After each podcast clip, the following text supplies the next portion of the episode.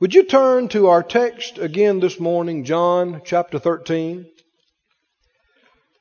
John 13. Well, in John, the 13th chapter, let's continue today talking about the love of God. John 13, 34. 1334. Jesus said, A new commandment I give to you, that you love one another as I have loved you, that you also love one another. By this shall all men know that you're my disciples if you have love one to another. How will people know that we are a real Christian church? By how we love who? Each other. Now, this is not loving the world. We are to care about the lost in the world, but that's not specifically what this command says. This passage he's dealing with loving who? Each other. He's talking to his disciples. This uh, refers to your fellow Christian. And so, how we treat each other, and not just how we treat each other, but how we treat the other churches in town and the other ministries because even though they go to another building and even though they have a different name or a different denomination on their sign, if they're born again, they're our brother. Amen. Amen. And we really ought not to see them any differently than if they were sitting in the chair here beside you. Hallelujah. Right? Because how many believe there's not going to be uh, segregation in heaven? Huh? You won't be tooling along in heaven and somebody meets you and go, oh, you can't come through here. This is the Baptist part of town. Are you Baptist? You go, well, no, you can't come through here. Or you can't come through here. This is Catholic part of heaven. Uh-uh. Oh, don't go down the south side of heaven. no, it's not going to be segregated in heaven according to age or sex or color or, or persuasion, denomination. It's just going to be heaven. Huh? And you'll be welcome anywhere. You can fellowship with anybody, anywhere in heaven. Didn't he say, pray thy will be done on earth as it is in heaven? So, uh, we love our, our Baptist brothers and our Catholic brothers and our Lutheran brothers and our Presbyterian brothers and charismatic brothers and Pentecostal brothers, right? Do we really? Do we really? And don't, don't argue with folk over doctrine if you can avoid it. You know what I mean by that? Just, just smile and be sweet and, and disagree without being disagreeable. just smile and, you know, if you can't agree on a certain point, just go, well, you know, uh, maybe we just don't agree on that. But I like you. Huh? And we all going to heaven. Right? He said, This is how all men will know that we are the Lord's disciples in how we love each other. Now back up and look at it again. What's the commandment? That we love one another, each other. How? Just like He loved and loves us. We talked about how that you must uh, receive love to give love such as you have, that's what you, that's what you can give. If you're full of depression, you're not going to minister joy. You understand that? If you're full of doubt and unbelief, you're not going to minister faith. And it's not just you're preaching at people that's going to win them. It's the goodness of God that leads people to repentance. And when they see the goodness of God, it's not just you quoting a scripture, but them seeing the reality of it in your life seeing the light in your eyes, hearing the joy in your voice. I mean, it, it, blesses me. I was looking around this morning, and, and a lot of people seem genuinely happy. Yeah. Amen. Amen. And man, that's a good indicator to me. That's a sign of a healthy church. Amen.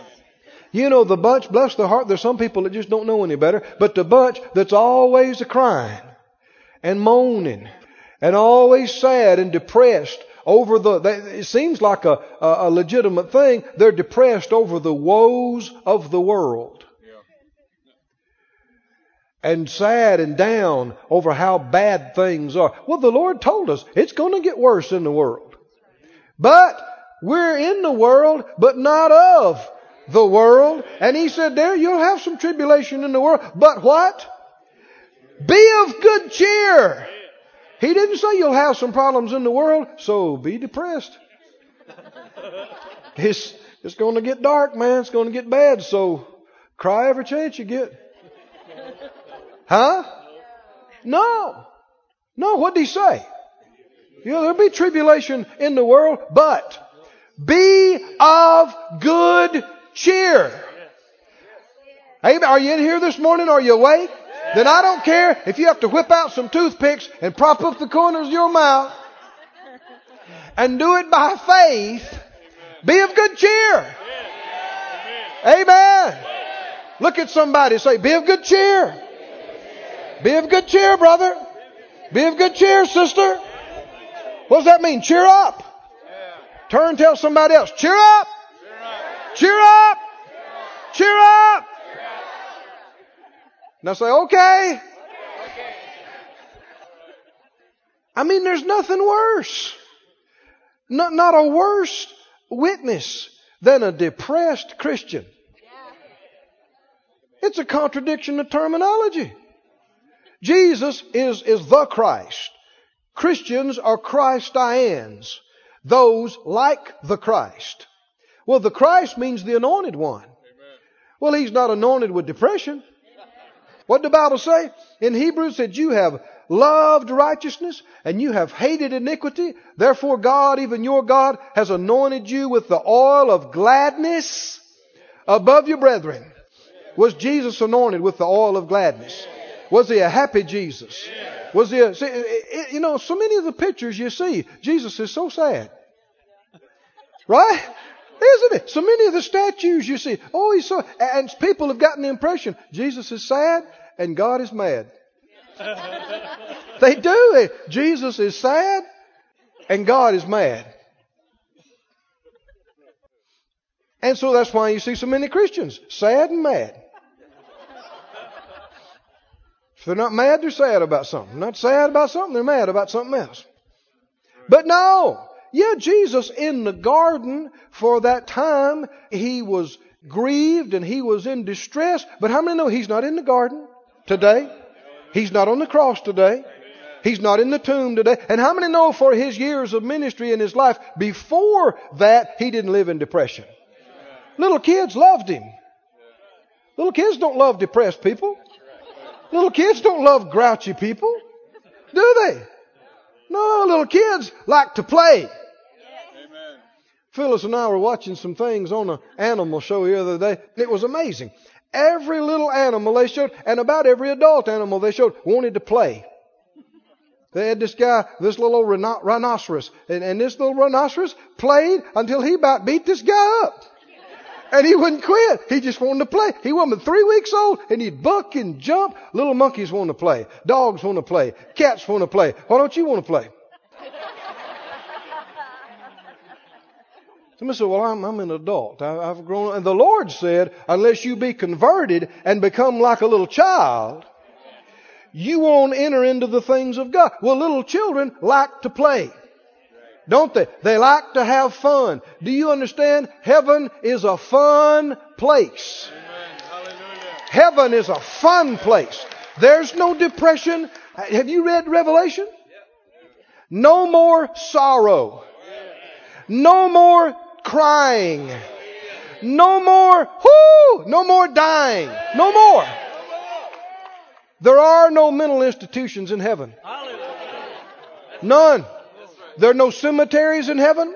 There are no hospitals in heaven. Ain't nobody singing the blues on the street corner.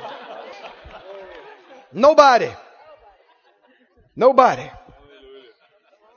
It's joy unspeakable and full of glory. Full of glory. Full of glory, it is joy unspeakable and full of glory. Oh, the half has never yet been told. And when does it start? When does it start? Did he say, Thy will be done right here on earth, even as it is in heaven. You know, that's why a lot of people are not Christians. Because they have relatives who are. Do you know that? It, it's a fact. They think, well, you know, if being a Christian is being like old Uncle Joe, then forget it. Because they're not happy. Always holier than thou and judging somebody and griping and, and gossiping about somebody and backbiting and finding fault and when not doing that, complaining about something. That's not the true Christian life. You know, one reason a lot of the world has not received Christianity is because they've never seen real Christianity. Did you hear me? In, in their areas, they haven't seen true Christianity. True Christianity is victory. Amen. This is the victory that overcomes the whole world, even our faith. Real Christianity is joyous, Amen. peaceful, healing, prosperity, mercy, not judgment, mercy. Mercy, forgiveness, goodness. And it's this goodness that does what? Leads people to God, to repent, to change. Amen. Amen. I just thought I'd exhort you a little bit this morning on that. Amen. Glory. You believe that?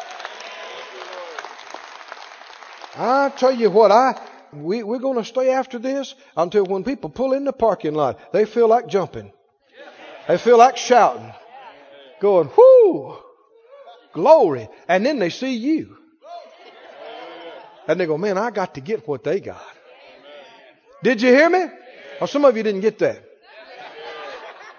They think they're blessed, and then they come in here and sit down beside you. Hmm? And then they come in here and see you, and they go, whoo, look at them. You can tell they're blessed, just look at them. Look at them. Look at the joy on that man. Look at the peace on that woman. Oh, we got to get what they got. Hmm? The best advertisement for the kingdom is right there. You. Amen? Results. You're the testimony. You're the proof. Amen? If it doesn't work in you, why should they get it? But it does work in you. Glory to God. Well, go with me, if you would, this morning to the book of First John. Y'all listen so good. I get to preaching about side journeys. First John. Are we blessed or are we blessed? My word. I tell you, all day yesterday, I think that's that's what I all day I don't think I went very many minutes without saying, Thank you, Lord. I just, glory to God. I walked around in my backyard and looked at my trees and said, Thank you, Lord. Thank you for this tree. Thank you. I'm going to cut that bush down, but thank you for that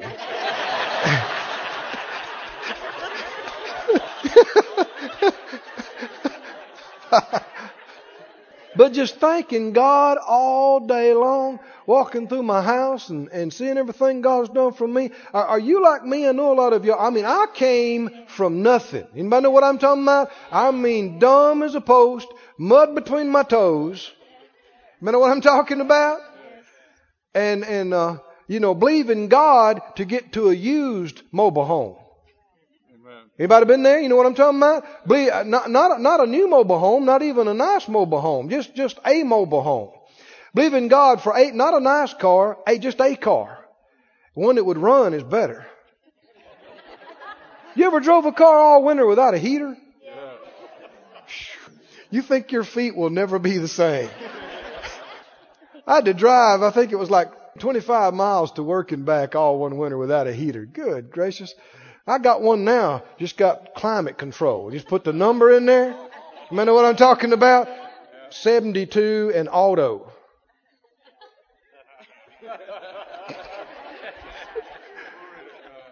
got that in my house too. Anybody got that in your house?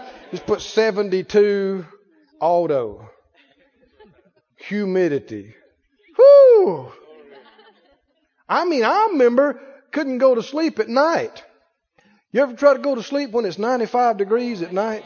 No air conditioning? and we had one oscillating fan. Anybody know what an oscillating fan is? You don't know if it's a blessing or a curse. You're laying there and a little breeze comes by and you go, whew, and then it goes away. Ah, oh, man. And here it comes back. Oh, that's a little bit, but it's just blowing hot air. I mean, the hot air is 90 degrees and then it goes away. Oh, Lord. Thank God for air conditioning. Now, if you're, if you're in the wore out trailer with the oscillating fan, don't despair. You're saved. Huh? I mean, that's it. That's the big thing. But God will bring you up.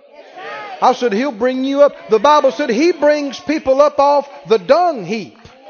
He brings people out of the garbage pile and sits them with princes. That's what the scripture says. If you'll believe it. Now, if you sit there and cry and feel sorry for yourself uh, uh, and believe other things, then you'll stay there. But if you'll begin to believe God, you'll come up. I said, you'll come up. First John 4, are you there? I've been having a time preaching my, notes this morning. First John 4. First John, the fourth chapter. This entire chapter deals strongly with the subject of the love of God. But let's skip down to the, uh, let's see, the 18th verse. There is no fear in love, but perfect love casts out fear, because fear has torment. He that fears is not made perfect in love. We love him. Why? Because he first loved us. Now keep that in mind now. You didn't love him first. He loved you before you knew him. Romans says he loved us while we were yet his enemies. Is that right? You understand the Lord will never ask you or tell you to do something that he has not done himself. You understand that? He'll not tell you to love somebody that doesn't like you and he wouldn't do it. He's already done it. He does it all the time. He sends his rain and that means blessing on the just and the unjust. Amen. He gives oxygen and sunshine to infidels and atheists. Right? Just like he does you. Why? Because he's good. He's gracious. He's merciful. So when he tells us to love even those who are unlovely, those who don't like us, this is something he does himself. He loved us before we, we knew him and loved him. Verse 20. If a man say, I love God, and he hates his brother, he's a liar. Now that's real plain, isn't it? For he that loves not his brother whom he's seen, how can he love God whom he has not seen? And this commandment have we from him that he who loved God love his brother also. Is it a fact that your love for God is demonstrated in your love for your brother? Is that a fact? It's a fact. You, you can't say, I love God but I don't care for people. Hmm? Well, I, I love God, but man, these people. How many of you have children? What if I said, well, now me, you and I are buds. I like you, but I can't stand your kids. I hate your boy. And what if I said, now I like you. Now you and I are buds, but you know I treated your kid like dirt. I kicked them when they were down. Can you and I still be the best, best friends? Huh? That's just not going to work, is it? In fact, if I didn't do anything for you, but I helped your kid, I got a buddy with you. In you. Is that right? Oh man, I mean, I mean, I didn't do anything for you, but I was there for your kid and I bailed your child out and I helped your child. Well, even without knowing you, I got a friend in you. Do you understand God loves all His kids? Even the mean ones? Even the stupid ones? What do you mean by that? The ones that just won't listen, the hard-headed ones, the rebellious ones, he loves them all. He loves every one of his kids as much as he loves you, as much as he loves me. And if you want to be close to him, you got to treat his kids right. Hmm? It just does not cut it to, you know, be mean to one of his kids and, and, and hold a grudge and, and lash out and, and hurt or, or steal or do something to one of his kids, and then you're going to come in church and go, Oh Lord, I love you. I love you. You and I. Oh man, God, we're thick. You and I. He, he's going to want to go, Hey, what about what you did to my boy? What about what you did to my girl? It, it, you cannot separate your fellowship with God from your fellowship with the rest of his kids. Amen. Do you understand that? If you love God, how will we know it? It will be demonstrated by how you treat his kids. Do you know, uh, husbands, one of the strongest motivations you ought to have for treating your wife right is realizing who your father in law is? realizing who her daddy is? Is God? Did you hear me? Wives, one of the strongest motivation you should have for treating your husband right is remembering who his daddy is. Absolutely. This starts at home, doesn't it?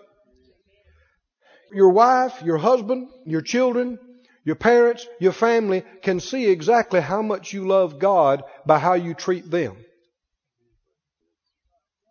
Thank you for those two weak amens. It's a fact, isn't it? Oh, the Lord said in, in John 14, we won't take time to, in fact, you be turning please to Ephesians, the fourth chapter. But listen while you turn. Can you do that? Listen while you turn. Ephesians 4. In John 14, the Lord said, The one that loves me will keep my commandments. Right? And, and my Father uh, will come and, and we'll make our abode with him and, and I'll manifest myself to him. But the one that, that doesn't keep my commandments is the one that doesn't love me. Well, we read his first and primary commandment is that we love each other. Now, here's the central theme I have on my heart for you this morning. Our love for other people is based first and foremost on our love for God. I love you for you, but I love you first because I love God. Now let me, let me give you some detail on this as we go. How do we love each other? As He loved us. Now look in Ephesians, the fourth chapter, and he brings this up in specific language that how we love each other. Ephesians 4. Are you there? Ephesians, the fourth chapter, and verse 30. Ephesians 4:30. Grieve not the Holy Spirit of God, whereby you're sealed to the day of redemption. Let all bitterness and wrath and anger and clamor and evil speaking be put away from you with all malice.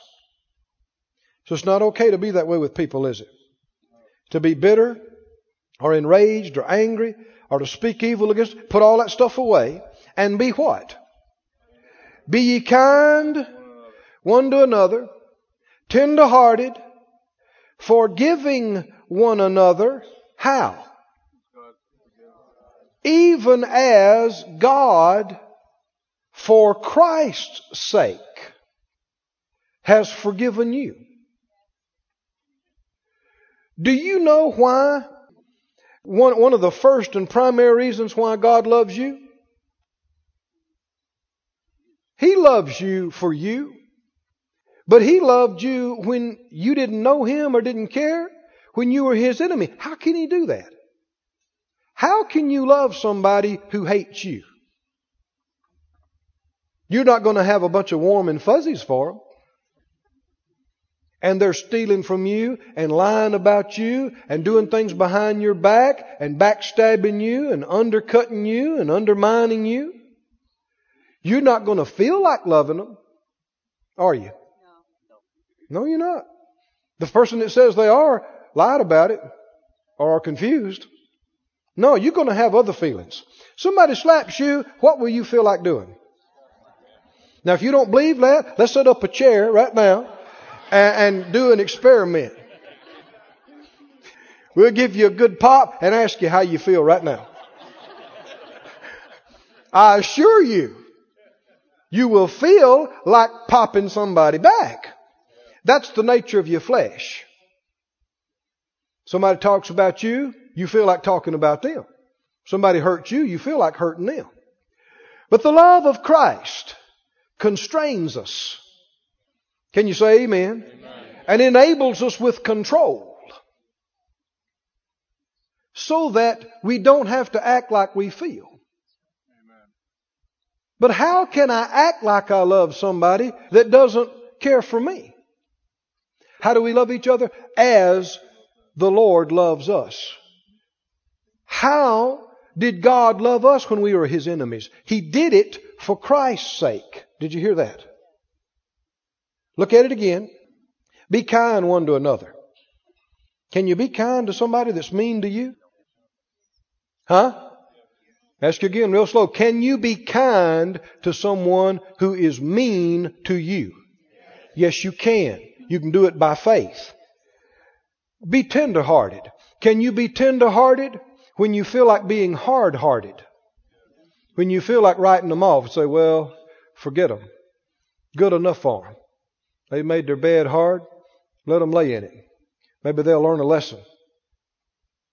You'll be tempted to be hard hearted with people, especially people you're around the most, people you know the best, you know the most about their mistakes.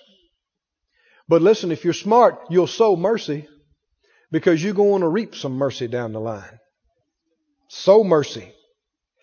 Forgiving one another, how do you do it? Even as God, for Christ's sake, has forgiven you.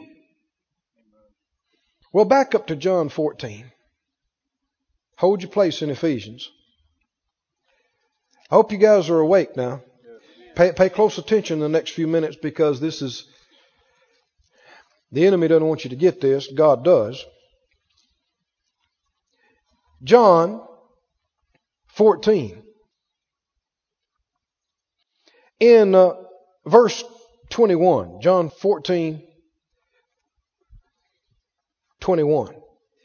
He that has my commandments and keeps them, he it is that loves me. He that loves me shall be loved of my Father. Now let's stop right there. Why does the Father love you? Huh?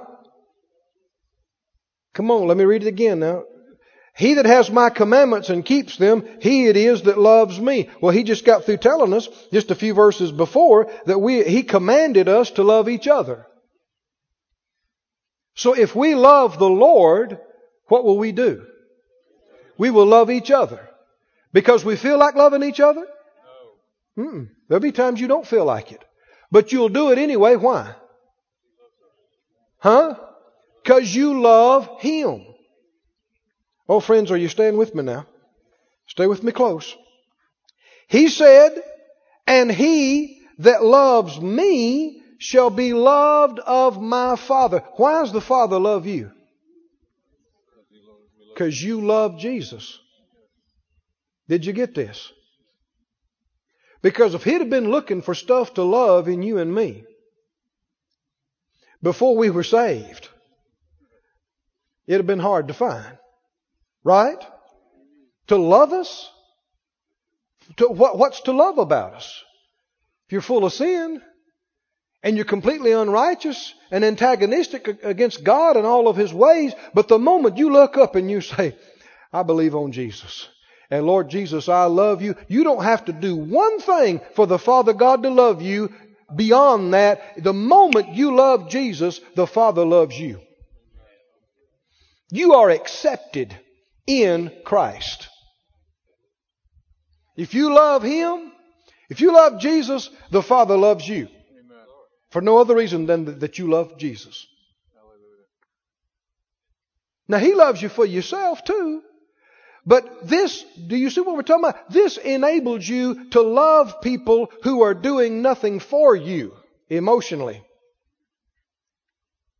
This enables you to love people who are giving you nothing, giving you no reason to love them in the natural. Both in your love and in your service, you do it because of your love for God. Keep reading. Verse 23. Jesus answered and said, If a man love me, he'll do what? He'll keep my words, and my Father will love him, and we'll come to him and make our abode with him. Go back to Ephesians if you're holding your place there. Now notice, Ephesians. You're there in the fourth chapter.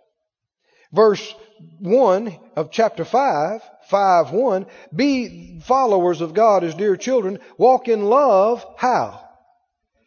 As Christ has loved us and has given himself for us an offering and a sacrifice to God for a sweet smelling Savior. Do you remember one of the last things that Jesus said before he went to the cross? He said that the world may know that I love the Father. I give myself, I offer myself. And he went on to face the cross. He did that because he loved us, but first and foremost, he did it because he loved the Father. And the Father asked him to do it for us. And if the love for us was not a, the strong enough motivator, the love for the Father put it over the top.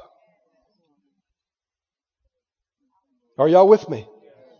If your love for a person is not motivating you strongly enough, this is what you tap into. Because see, people who are carnal, carnal Christians, are always monitoring people to see if they merit my love, if they deserve my loyalty, if they deserve my submission or my faithfulness.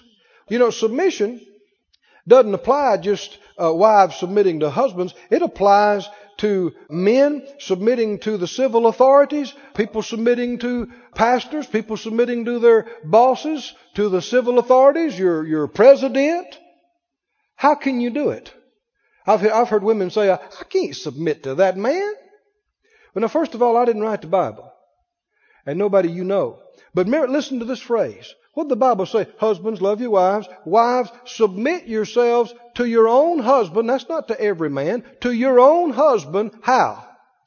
As unto the Lord. Even if some, if it's a husband, if it's a boss, if it's a, a, a civil leader, if it's a pastor, you may not be able to respect everything a person in authority says and does, but you can, out of your love and respect for God, honor the position. Did you hear me? And render service and render submission and render faithfulness to people that from the natural might not seem to merit or be worthy of your service and loyalty, but you're not doing it just for them. You're doing it unto the Lord. Are you with me? Do you understand? Let me go over it again slowly. Well, no, let me read this first, then I'll go over it again slowly. Ephesians, the sixth chapter. Ephesians 6 and verse 5.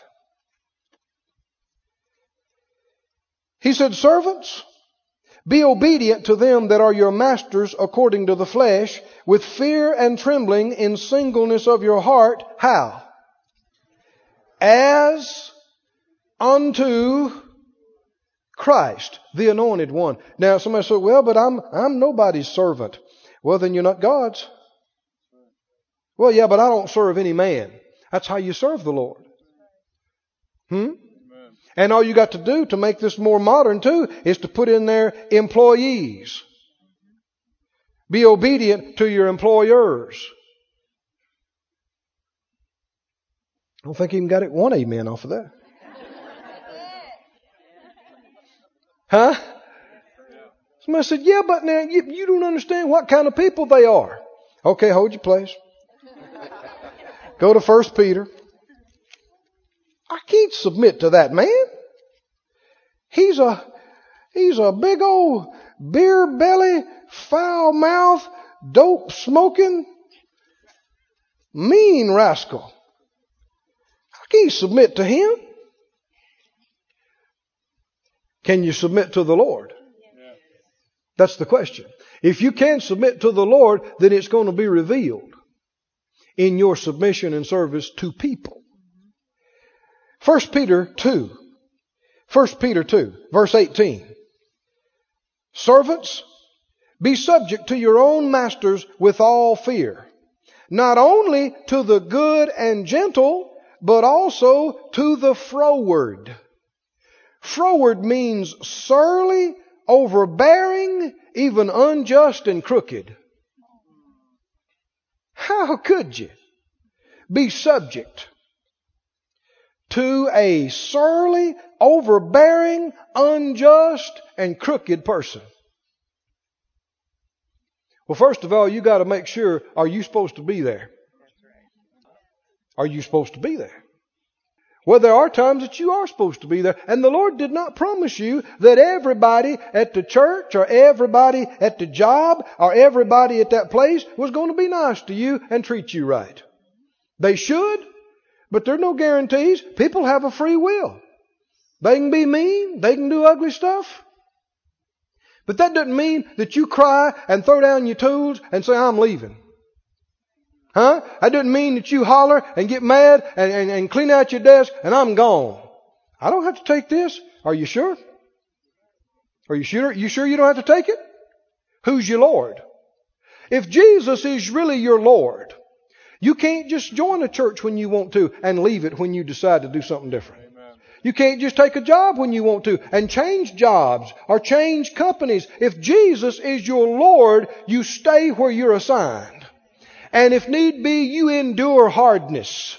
As a good soldier, how can I do it if people are not treating me right? You do it as unto the Lord. Amen. Amen. Amen. This, this is something that's held me steady through the years.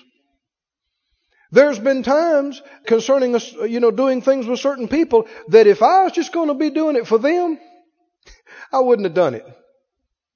The motivation just wasn't enough. Did you hear me? But I don't just serve men, I serve the Lord. You know, millions of Christians come to church and primarily they just look at each other and they think, well, I, you know, I just don't know if I, if I want to give or not. Well, I, I like our little preacher pretty good, so I believe I'll give today. Have no clue. It ain't about your preacher. You're supposed to be giving to God. Unto God. Well, I like that song pretty good. Makes me want to pat my foot. I think I'll join in. Think you're singing with the group. We're supposed to be singing unto the Lord.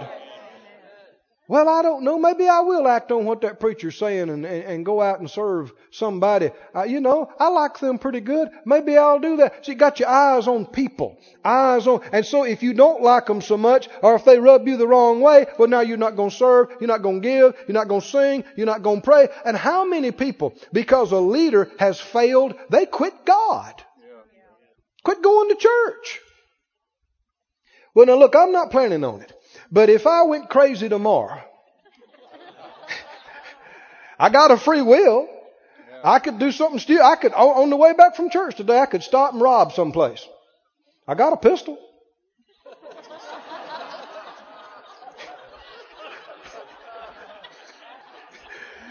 but you know, I'm believing I'm not that stupid. But if I did, if I tried to run off with the building fund or, or some stupid thing, I hope you've got enough sense to realize that that just meant Keith let you down, not God. Huh? God has never let you down. Hmm? Never. And He never will. And I hope that what you're doing, you're not just doing just for my benefit or for Phyllis's or for just any other Christian or any other ministry, but you do what you do as unto the Lord. You're living, you're giving, you're praying, you're praising, your service. You do everything you do as unto the Lord. And friend, when you live with this mentality, your whole life will come up in excellence. Your whole life will come up in excellence. I mean, if you were in heaven, and I, I, don't think the, the golden streets get dusty, but if they did, and the Lord came by and said, Brother, you know, would you sweep this for me? You're not going to say, Well, that's not my ministry. this is the Lord talking to you. You're not going to look at the Lord and tell him that's not your ministry. How many if the Lord asked you to sweep the street, what would you do? Would you go, that's good enough. It's going to get dirty again anyway. Huh? If, if the Lord Himself asked you to clean the street, how many believe you would clean the street? I mean, get it where you can eat on it. Right? You'd do the very best you knew how to do. But see, people don't understand every day of your life, that's what you're doing. What you're doing is as unto the Lord. We must come up in honor.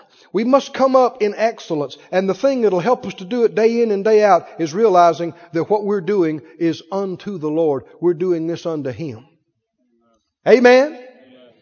And that'll make you stop and say, I think, I believe I can do better. Why? Because this is, this is the Lord's stuff. This is unto Him. I believe I can do better. Keep reading. He said, do it as unto Christ. Verse 6. What? Not with eye service as men pleasers. What does that mean? It means you do it one way when people are watching you and you do it another way when they're not. That means it is not real to you that you're doing this to the Lord. Because He sees you when nobody else is around. Right? That didn't have the impact it should have. Think about it. Think about it. Why would somebody do a job one way when somebody's looking at them, and then as soon as they walk away, they do it differently? Because they're not aware the Lord is still there. Right? It's not real to them that He's still there. And they're doing it for to be seen of men, which means you are doing it unto man. And it's such a big problem in the church that people do. They, they give a gift in the church. And one of their biggest reasons is they want to see your response and they want to see what kind of recognition they get out of it.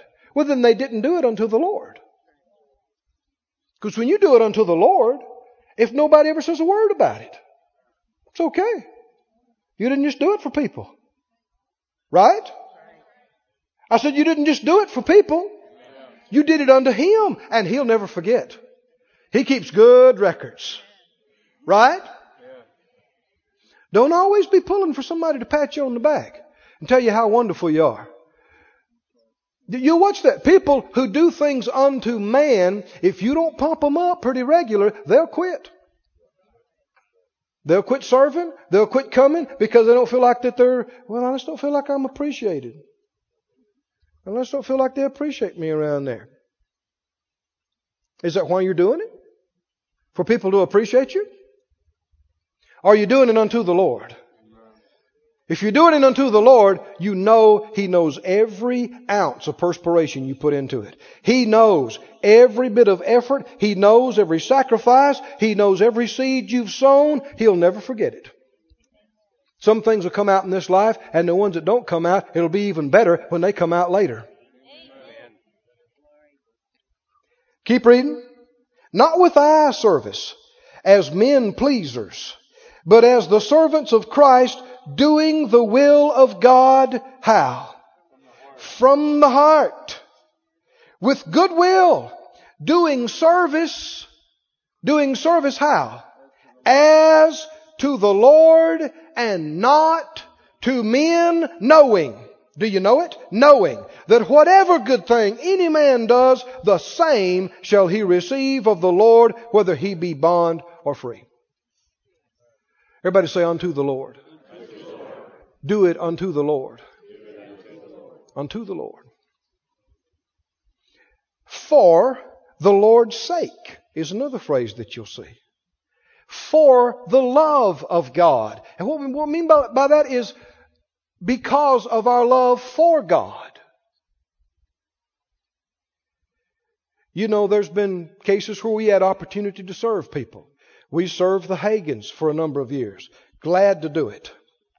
And the Lord helped us to be faithful in some things over a period of time. I mean, there was year after year. We were there for everything and, we were able to serve in every area without lacking, without stopping, without missing. But the thing that kept me faithful there for 20 years, everybody say 20 years. 20 years wasn't just my love for Brother Hagin, though I do love him. He's my father in the faith, and I really love him, and he loves me, and I, and, and I love his. But I'll be frank with you, that's not enough to keep you at the degree of fervency and faithfulness and excellence for two decades. Did you hear me? You know what would cause me? We'd get in from our own meetings. I'd be tired. We'd have stuff piled up in the office and it was time to do something to serve them. You know what would make me come run, up, run in there, throw water on my face, get dressed, and let's head out again to help them? I love God. Amen. I wasn't just doing this for Brother Hagin. Are you with me? Yes. I love him, but I'm doing this first and foremost because I love God and He dealt with me to do that. Amen. Amen? So yeah, I'm serving Brother Hagin, but first and foremost, I'm serving the Lord. I'm serving Him. Why are you giving? Why are you doing? Why are you working? I'm doing it as unto the Lord. Men could fail you. Men could mess up. Men could stop, but God will be there. And if you serve the Lord, you're going to be steady.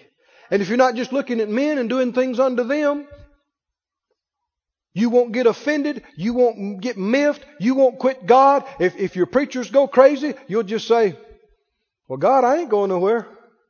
It's me and you. What's next? I'm here. I'm ready. You never fail. People can let you down.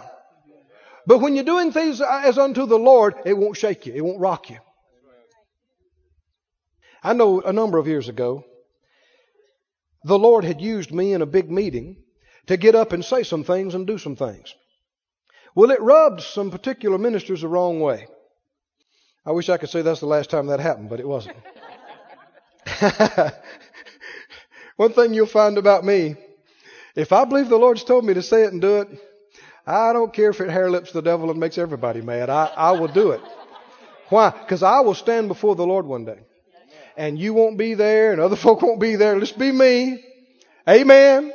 And, and I will give an account for what, you know, he told me to do. And uh, the Lord's helped me in these areas. There have been times I've just waded right on into stuff and gone where angels fear to tread. But uh, the Lord has helped us. But on this particular occasion, I was very bold. I got up, said, and did some things, and um, I believed it was right. And the people that were in charge of the meeting believed it was right. But some other folk didn't. And oh man, they wrote me an ugly gram. Anybody know what an ugly gram is? Not a telegram. Ugly gram.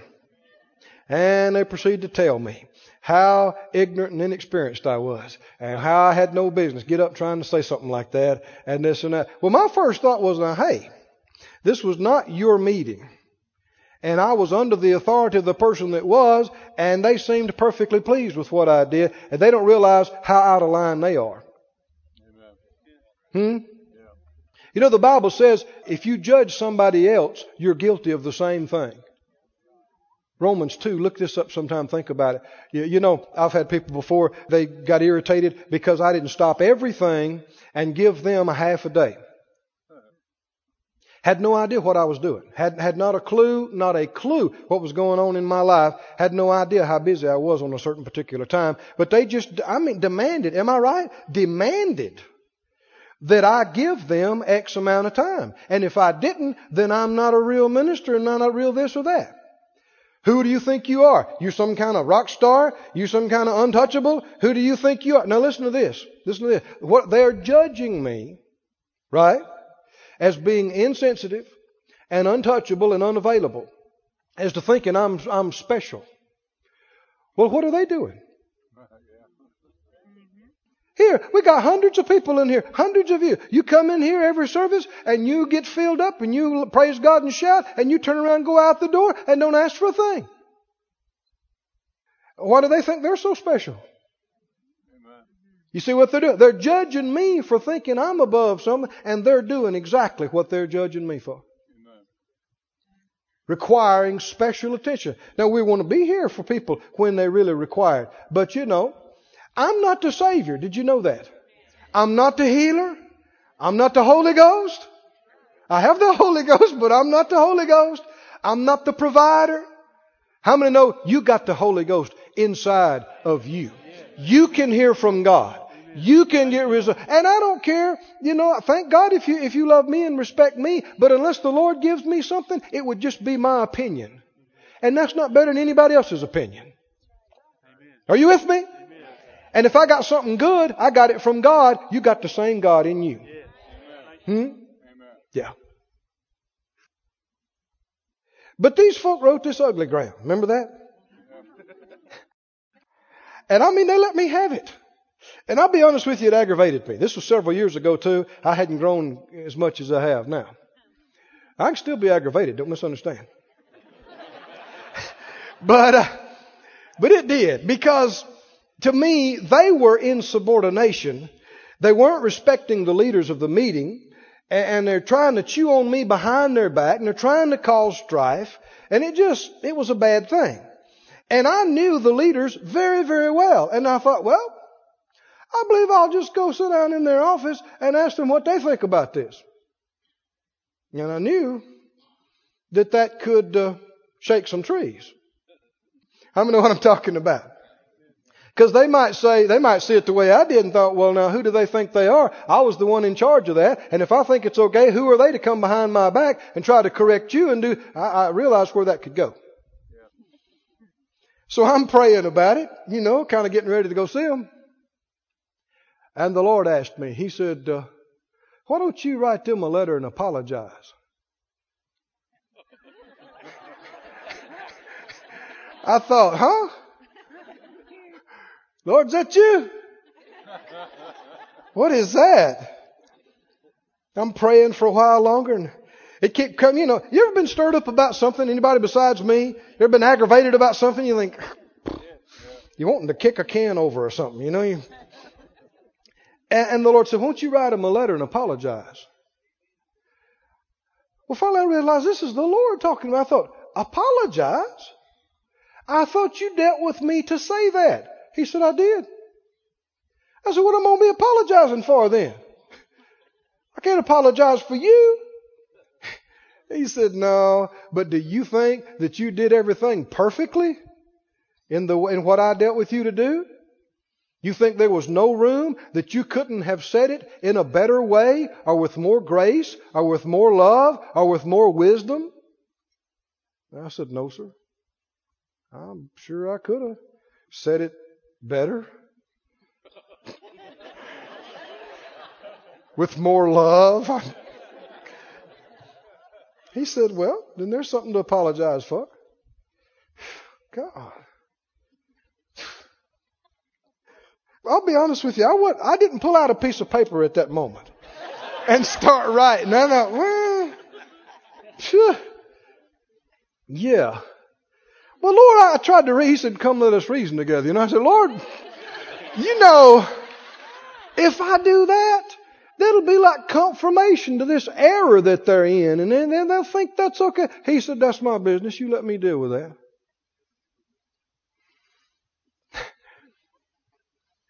And I wasn't ready to do it. I'll just be frank with you. I was not ready to do it. They, they really rubbed me the wrong way. And uh, the Lord said, Son, I don't mean to hurt a voice now, but inside me, he's talking to my heart. He said, Son, you are in a position to cause problems or to stop them. Right now. He said, if you go, if you go talk to the leaders on this, this thing could blow up. It could really get out of hand. A lot of hard feelings, even separation before this is over. But you could humble yourself, apologize, Ask them to for, don't apologize for what I told you to say, because I did tell you to say that, but apologize if you didn't say it right, or if you come across in the wrong way, or too hard, or without wisdom, or whatever. Apologize for that. He said you can stop some things right now. It can just be just squelched. Just like that. save hard feelings and arguments and problems and troubles. I thought, well, that might be right. And then, and then, and this is what did it. He said, son, would you do it for me? Well, it's all over now. I mean, it's all over but the writing. Right? Would I do it for him? That's a completely different deal. Right? Would I do it for him? Yes, yes, yes. Forgive me for hesitating. Would I do it for you? Yes, sir. Yes, sir. I'll do a lot of things for you. You name it. You want me to go grovel. I don't, he wouldn't ask you to do that normally, but if you want me to do it for you, do you see what I'm talking about now?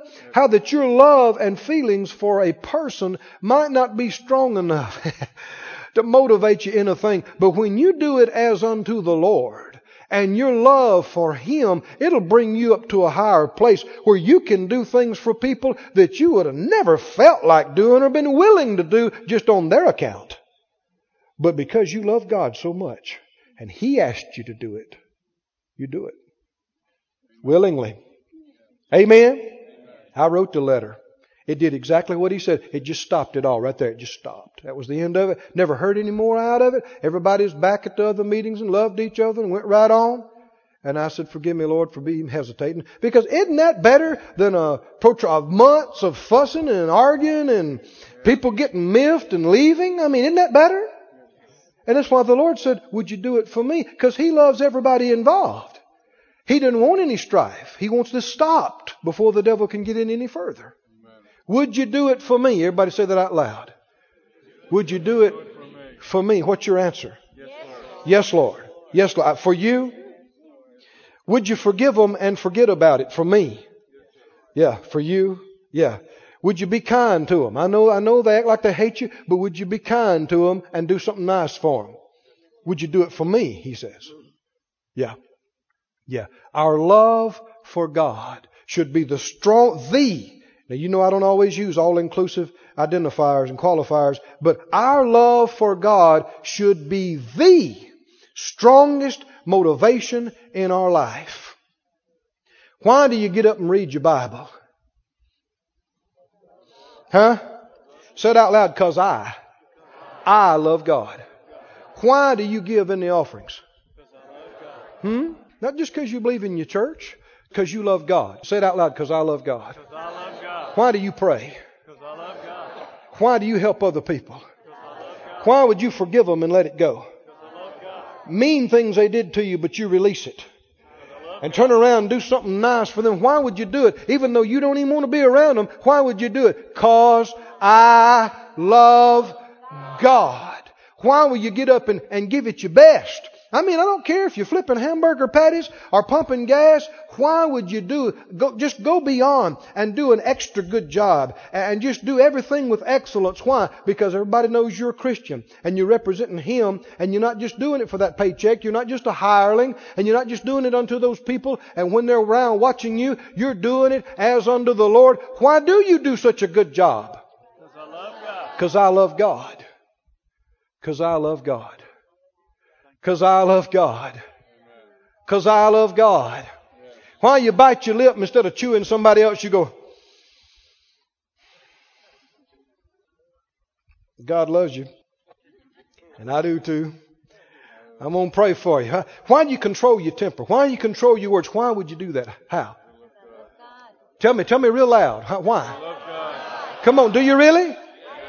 Do you really? Why you go to church?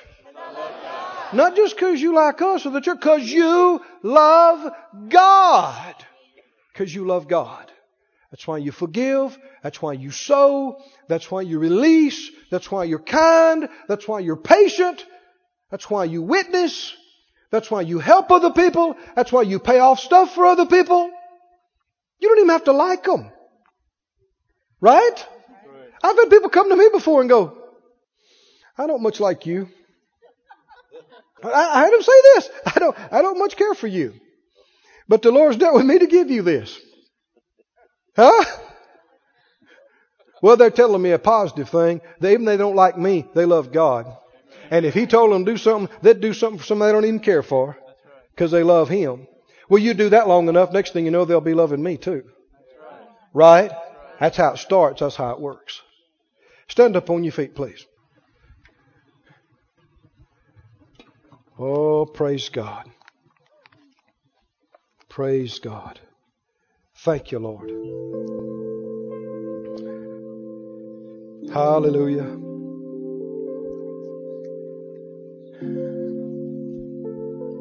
Close your eyes if you would. Father, we thank you for your goodness and graciousness. If we've come short in areas because of a lack of love for you and not realized it, forgive us. And open our eyes.